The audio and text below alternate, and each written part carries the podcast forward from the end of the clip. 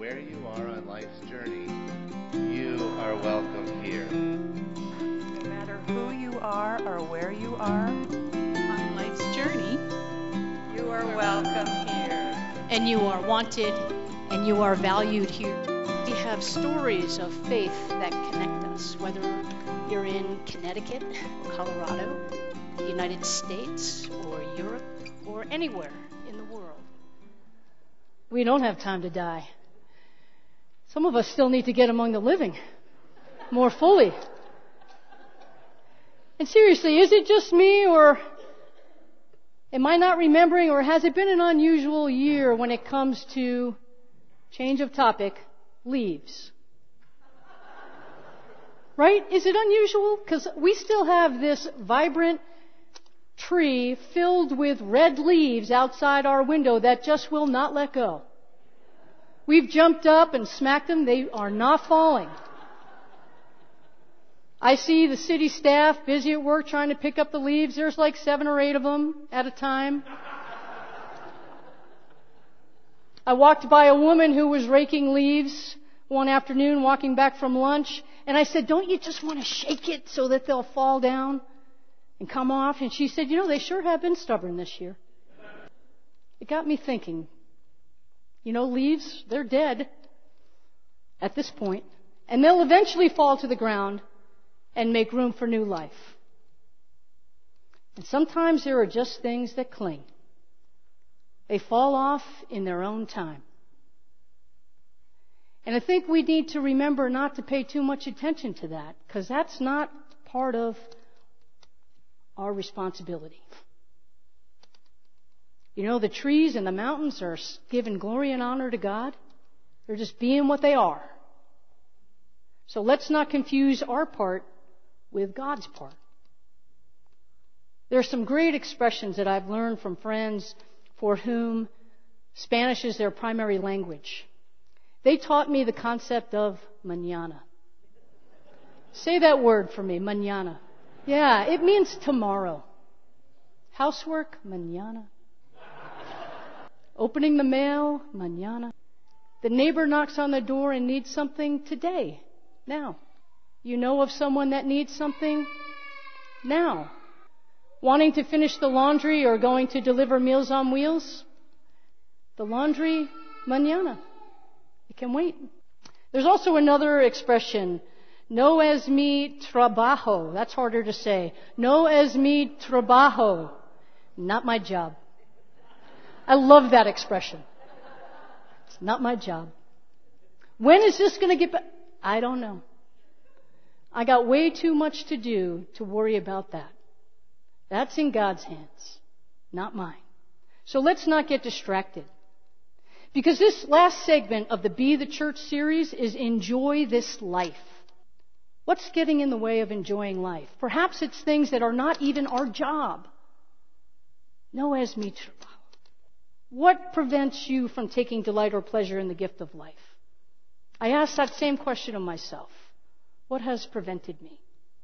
Am I taking on other people's burdens too much and thinking it's all on my shoulders and all my job? That can't possibly hold up because I know I'm not the best person for the job. Never. And our scripture this morning underscores the theology that the universe is the embodiment of God. We're just one piece of it. And our scripture shares a beautiful image of creation joining in the celebration of joy and of life, which serves as a sign of God's word, which is God's way, in plain sight. The mountains and hills bursting into song, like our choir. And the trees clapping their hands, like we did after they finished singing. Consider the morning or evening sky at this time of the year and the light on the snow covered mountain that offers a beautiful song as we move toward winter. The next time the wind comes through, listen for the clapping from those leaves that are still on the trees.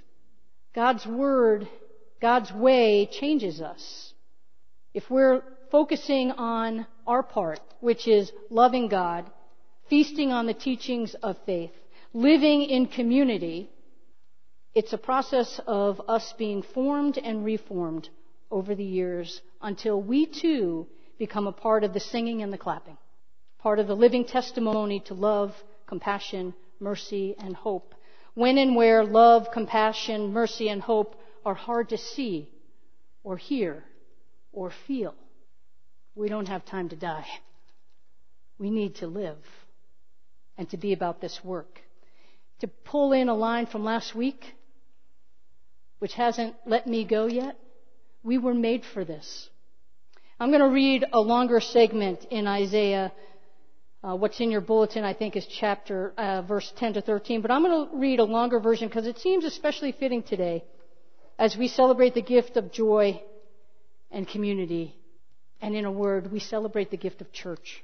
I encourage you to read the more lyrical translation that's in the Pew Bible or perhaps in a Bible you might have at home. But this morning I'm going to read from the message translation because it's just good old plain speak.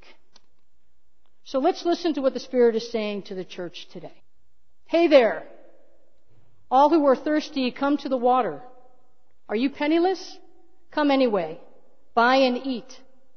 Come buy your drinks, buy wine and milk. Buy without money, everything's free. Why do you spend your money on junk food? Your hard earned cash on cotton candy. Listen to me, listen well. Eat only the best. Fill yourself with only the finest. Pay attention. Come close now. Listen carefully to my life giving, life nourishing words. I'm making a lasting covenant commitment with you the same that I made with David, sure, solid, enduring love. I set him up as a witness to the nations, made him a prince and leader of the nations, and now I'm doing it to you. You'll summon nations you've never heard of, and nations who've never heard of you will come running to you because of me, your God. Because the Holy of Israel has honored you. Seek God while God's here to be found. Pray to God while God's close at hand. I don't think the way you think. The way you work isn't the way I work, God says. For as the sky soars high above the earth, so the way I work surpasses the way you work, and the way I think is beyond the way you think. Just as rain and snow descend from the skies and don't go back until they've watered the earth, doing their work of making things grow and blossom, producing seed for farmers and food for the hungry. So will the words that come out of my mouth not come back empty handed. They'll do the work I sent them to do. They'll complete the assignment I gave them. So you'll go out in joy. You'll be led into a whole and complete life. The mountains and hills will lead the parade, bursting with song. All the trees of the forest will join the procession, exuberant with applause. No more thistles, but giant sequoias. No more thorn bushes, but stately pines. Monuments to me, to God, living and lasting evidence of God. Sarah invited me to speak a few weeks ago on surrendering to joy. Whoa. It sent me into a tailspin initially. There's religion about this. There's lifetime quests for learning how to release certainty and surrender to joy. Joy is often not been an easy relationship with for me. It's something that you have or don't have. It's something you earn, maybe. That's something that I've learned. It's given away or it's worn as a kind of a badge of optimism. Such a big ask. But fortunately, I wasn't being asked to solve the great mystery or even share my inner existential dialogue. Sarah was asking me to speak to something that had come up a few weeks ago in a gathering of uh, folks that were headed to Puerto Rico on a mission trip. We gathered to practice some Spanish. And I had shared something that really lights me up, that I love about Spanish and she picked up on it. And there's a few points that I'd like to share with you that I've observed uh, in my experience of learning Spanish and also my experience as just a liver of life, an observer, a seeker of joy. And so I, I kind of meditated on this and dwelled on it, and I revisited my thesis that I wrote 17 years ago uh, as an anthropology student at Willamette University in Oregon. I had traveled the summer before my senior year to Ecuador for a summer session to learn Spanish and and have that abroad experience. And it, it broke my heart open and I fell in love with the language, the culture, and um, not only that, but my husband, who we've been married for 17 years now. So take in mind there's some context of kind of that um, open-hearted, being in love kind of experience um, that I know many of you share when we travel. What I chose to focus on on my thesis and what really struck me has expanded my understanding about how language and culture are in relationship and helps me to understand how we conceptualize reality. Language, and don't worry if you don't know Spanish, just know the language that you know, is communication, it's identity, it's knowledge, Language is the lens through which we organize our world. Formulation of thought and interpretation of reality are embedded in language. So I had drawn from the linguistic relativity hypothesis. This is from John Lucy that links patterns of thought about reality with language. So think grammatical structure, how we organize our world, nouns, verbs, adjectives, how they fit together, how we talk about them in discourse, the patterns of our language. It reveals categorization of meaning. In English language, there are six verb tenses past, past perfect, present, present perfect, and future. Simple. Future perfect. In Spanish, there are 14 verb tenses.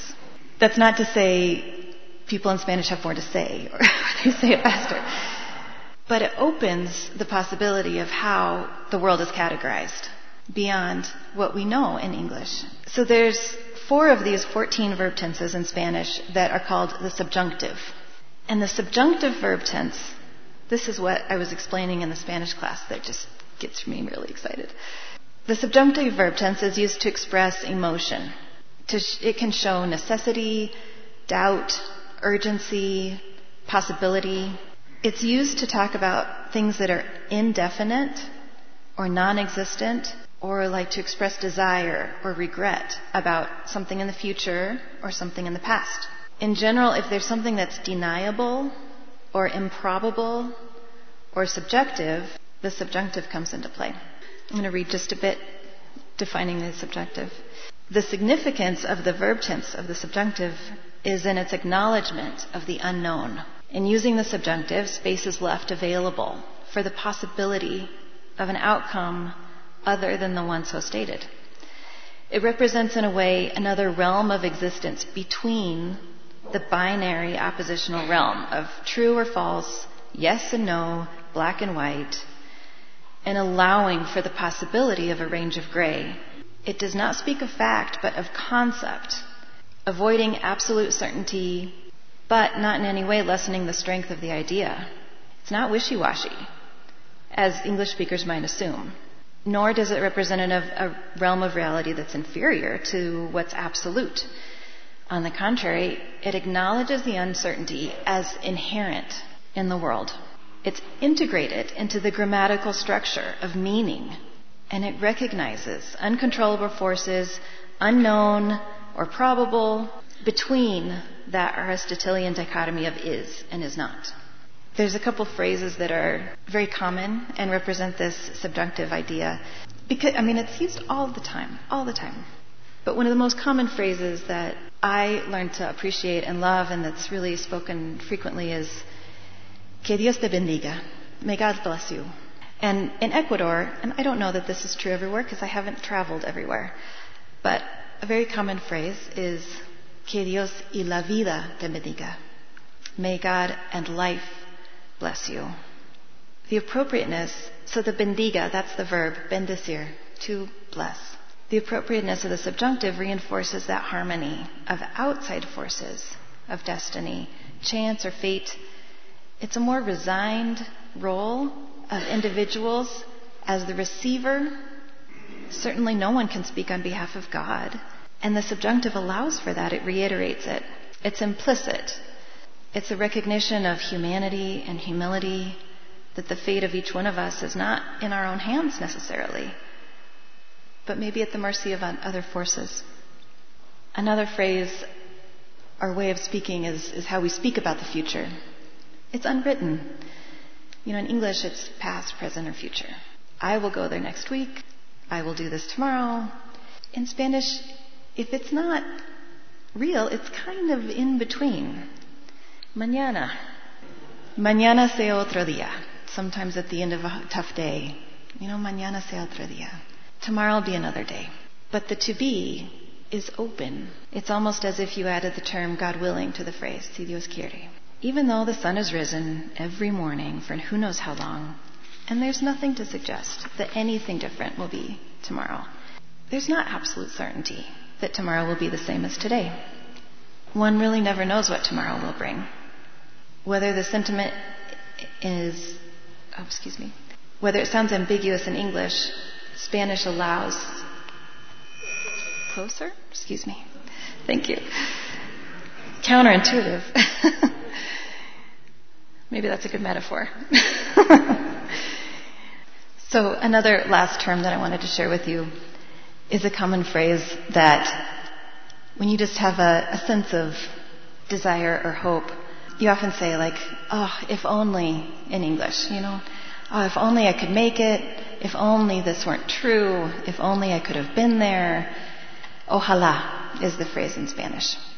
The origin of that word, ojalá, comes from the Middle Eastern languages of oh Allah. It's an invocation. It's an invitation. And it's a giving to God. It's a, it's a release. At least in my interpretation. Another very interesting concept that relates language and culture to understanding of reality in Spanish is how we use the verb to be, how we express conditions of being.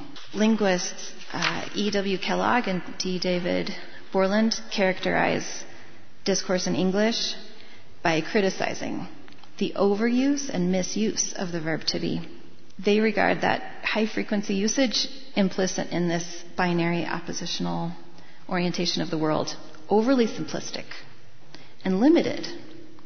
They actually promote a way of, of interacting uh, with a whole society of, of semantics practitioners, excluding the verb to be they find other ways to, to speak about the world and themselves without using that verb because they're so critical of it.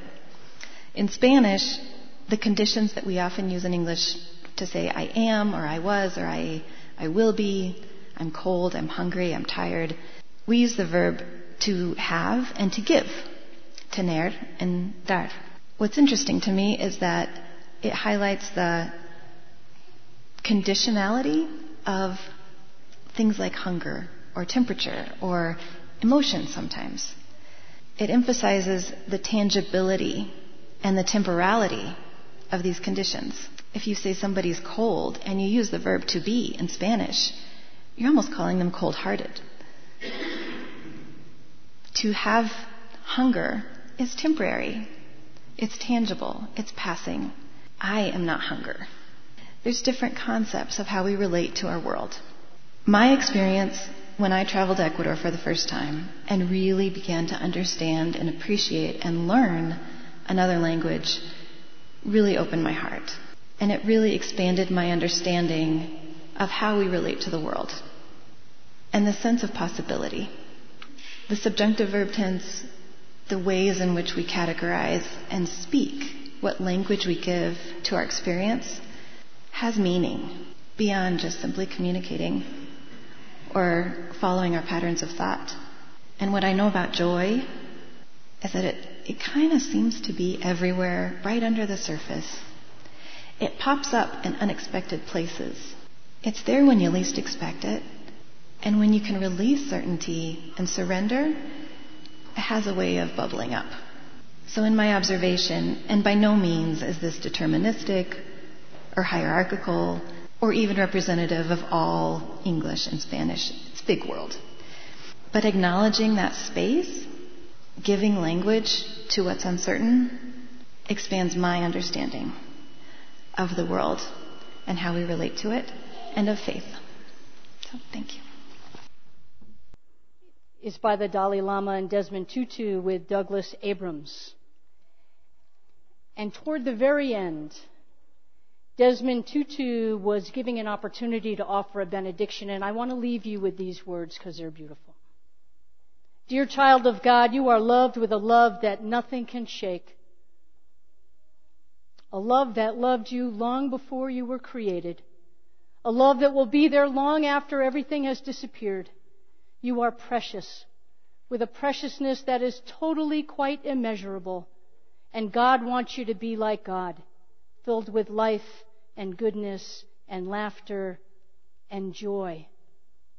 God, who is forever pouring out God's whole being from all eternity, wants you to flourish.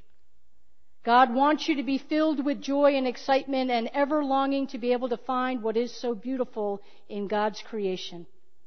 The compassion of so many the caring, the sharing. And God says, please, my child, help me. Help me to spread love and laughter and joy and compassion. And you know what, my child? As you do this, hey, presto, you discover joy. Joy which you had not sought comes as the gift, as almost the reward for this non self regarding caring for others. May it be so. And let the people say, Amen.